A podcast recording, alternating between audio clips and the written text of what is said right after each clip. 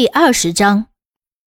可是，古离听了刘辉的话，虽然很想反驳，但是想想刘辉说的也没错，而且刘辉看事情的高度远超过他，这使得他这个成年人也有些汗颜。嘿嘿，大家不必担心，其实这也没有什么。我正在研究如何为超过十三岁的人进行手封，正需要一个不成熟的新魂魄。所以，这个庄清源倒有巧不巧的帮了秋兰一个大忙，不然还真不知道该怎么办呢。总不能跑去杀个小孩吧？刘辉已经得到那个神秘声音的指点，知道该如何为刘秋兰追加封印。不过说完，刘辉还是有些后悔的，毕竟这古家夫妇也是没有灵印的人。如果刘秋兰封印成功，少不了还得为这二人追加封印。不过再看看一旁的古媚仪，心下不由得也是一松，暗自思忖道：“嗯，为自己的岳父岳母加封应该没问题吧？何况他说不超过十个，我还有七个名额呢。”什么？你这是什么意思？古离震惊了，他简直不敢相信自己的耳朵。我的意思是。如果我娘愿意牺牲肚子里的孩子，说不准她还有一次封印灵印的机会。此话一出，顿时将所有人都惊呆了。这种疯狂的理论，在他们之前的生命里可是从来没有被提起过。如果这句话在外边说，只怕会被人用唾沫给淹死。但是这里没有外人，而说话的却是一向都在创造奇迹的刘辉。古家虽都不尽兴，但是刘秋兰可是深信不疑的。我愿意，我愿意。刘辉，你千万不要有所顾忌，随时进行试验吧。我已经失去一次封印的机会了，我一定要试一下这第二次机会。这个我自会努力，但是也不能随便就做，要看时机的哟。而且这灵兽也并非什么都可以的。刘辉其实早就做好了打算，就算刘秋兰反对，他也会偷偷进行的。第一次的灵印是无所谓的，如果能启封第一个灵印，我可以努力修炼达到二阶，再封印一个好点的灵兽。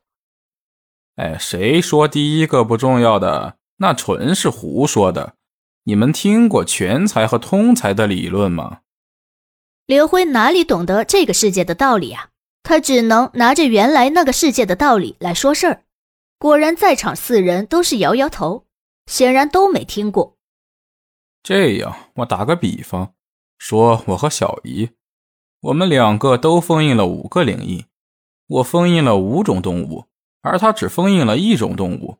这样一来，我们两个人的区别就是，我可以分别获得五种初级技能，而他虽然只会一种技能。但是却会是这种动物的五层技能，你们觉得我们俩哪个更厉害？五种初阶法术可以对应各种情况，但是一个二阶法术绝对不是五种初阶法术能比的。而要是五阶法术，那自要比五种初阶法术强出来百倍来。这就是了，会五种法术，我把它称为全才。正所谓样样通，样样松。法术越多，分出来的修炼精力就会越散，各个法术的精纯度就会越差。相反，只修炼一种仙术，无论是熟练度还是力量，都会有数倍的加成。那样的情况下，才是真正的威力。刘辉非常得意自己的这一理论。看来这灵印还真的不能乱加。古离一边皱眉思索。一边点头称是，那村民们都是先用一个低等的爬行兽掀开了封印，然后再选择稍高一些的毛兽提升第二灵印，而真正的实力是加注在第三封印。看来这种思路却是错的。如二愣，呃，不是刘辉所说，他们的前两个封印是浪费的，也不能完全这么说。封印什么样的兽，其实更大的一部分原因来自于命运。如果不能及时的注加封印，那么就可能错过封印期，那样就算打算的再好，结果也是徒劳的。且不说遇到想要的灵兽是多么难，就算遇到了，能不能封印得了，那还是一说呢。哎，不错，秋兰，看来我们今天晚上就可以封印了。正说话间，刘辉突然感觉到自己的电波感知的边缘处，有着一只异常强大的灵兽，当下便美了起来。真真的呀？那我要怎么做？刘秋兰不由得一下子紧张起来。属于内强外弱型的，有儿子在身边，就如同有了靠山一般。放心，我自会安排，把他搞定，正好可以使我们有地方安顿下来进行修炼。刘辉一脸的嬉笑，那感觉就好像根本没有把这件事儿当回事儿一样。好，那就听你的。那我们去哪里呢？古离现在也为刘辉侍从，一个成年人要听一个九岁孩子的，无论怎么感觉，古离现在都有点不得劲儿。跟我来，认准了一个方向，一行人便走了下去。很快的，古离便发现刘辉所选的方向，竟然是去往村中的传说的禁地——死亡之潭，不由得心头一紧，眉头。也皱了起来。死亡之潭是一个靠在山崖下的大水潭，潭中不知有什么灵兽，所有途经或专去的村民，没有一个可以活着回来的，所以大家都是谈之色变，别说去，就是路过，也都尽可能绕远。不过，虽然他怕，却也没有说出来，因为他知道，想要在山里躲避庄园清的追杀，最好的地方。便是最危险的地方，在这个连小虫子都可以要了他们亲命的世界里，打虎和杀虫的结果都是一样的，区别就是哪个死得更快。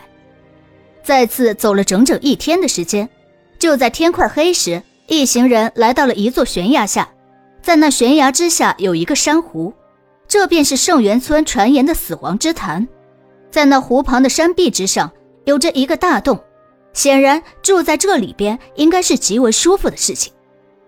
我们就住在这里吧。刘辉盯着那个山洞望了好久。这地方真的很美，而且灵气很足的样子。但是这么好的地方会没有灵兽吗？古离只是听说过死亡之潭，却从来没有亲见，所以见到小池也并没有敢一口咬定这就是死亡之潭。于是紧张的四下打量了一番，依旧没有把死亡之潭的事情说出来。他并不想吓着大家。当然有，这么好的地方，怎么可能没有地主呢？而且就生活在那洞里。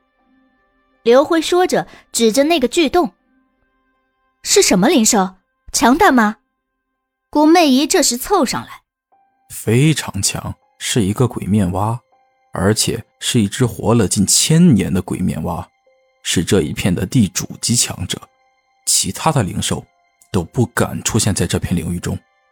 刘辉晃着脑袋说道：“鬼面蛙号称是女娲的后代，虽然是蛇类的一种，却有着人类的上体和一张如同魔鬼一样的脸，所以被称为鬼面蛙，乃是蛇类中的最强者。”什么？这么强你也敢来这儿，那不是找不自在吗？古离的脸色一下子变黑了，可是看到刘辉和古媚仪时，却发现二人眼中有着隐隐的兴奋之色，那是长期在危险中磨砺出的目光。哼，你当我刘辉是白给的吗？姨在外边保护伯父伯母，娘，你敢不敢封印了他？刘辉伸出舌头在嘴边一舔，如同见到了好吃的一般。敢，只要你敢带我进去，我什么都敢。刘秋兰虽然看着软弱，但其意志却比任何人都强。想想能自己带着孩子穿越森林来到这个村子，他肯定不会是一般的人。难道不需要我帮忙吗？宫媚仪一听说自己要保护父母。不由得有些惋惜，却又不敢说不，因为自己父母的安危确实也很重要。不需要，要是想杀了他，自然你去最好。但是我现在要满状态封印他，你的力量就用不上了。走。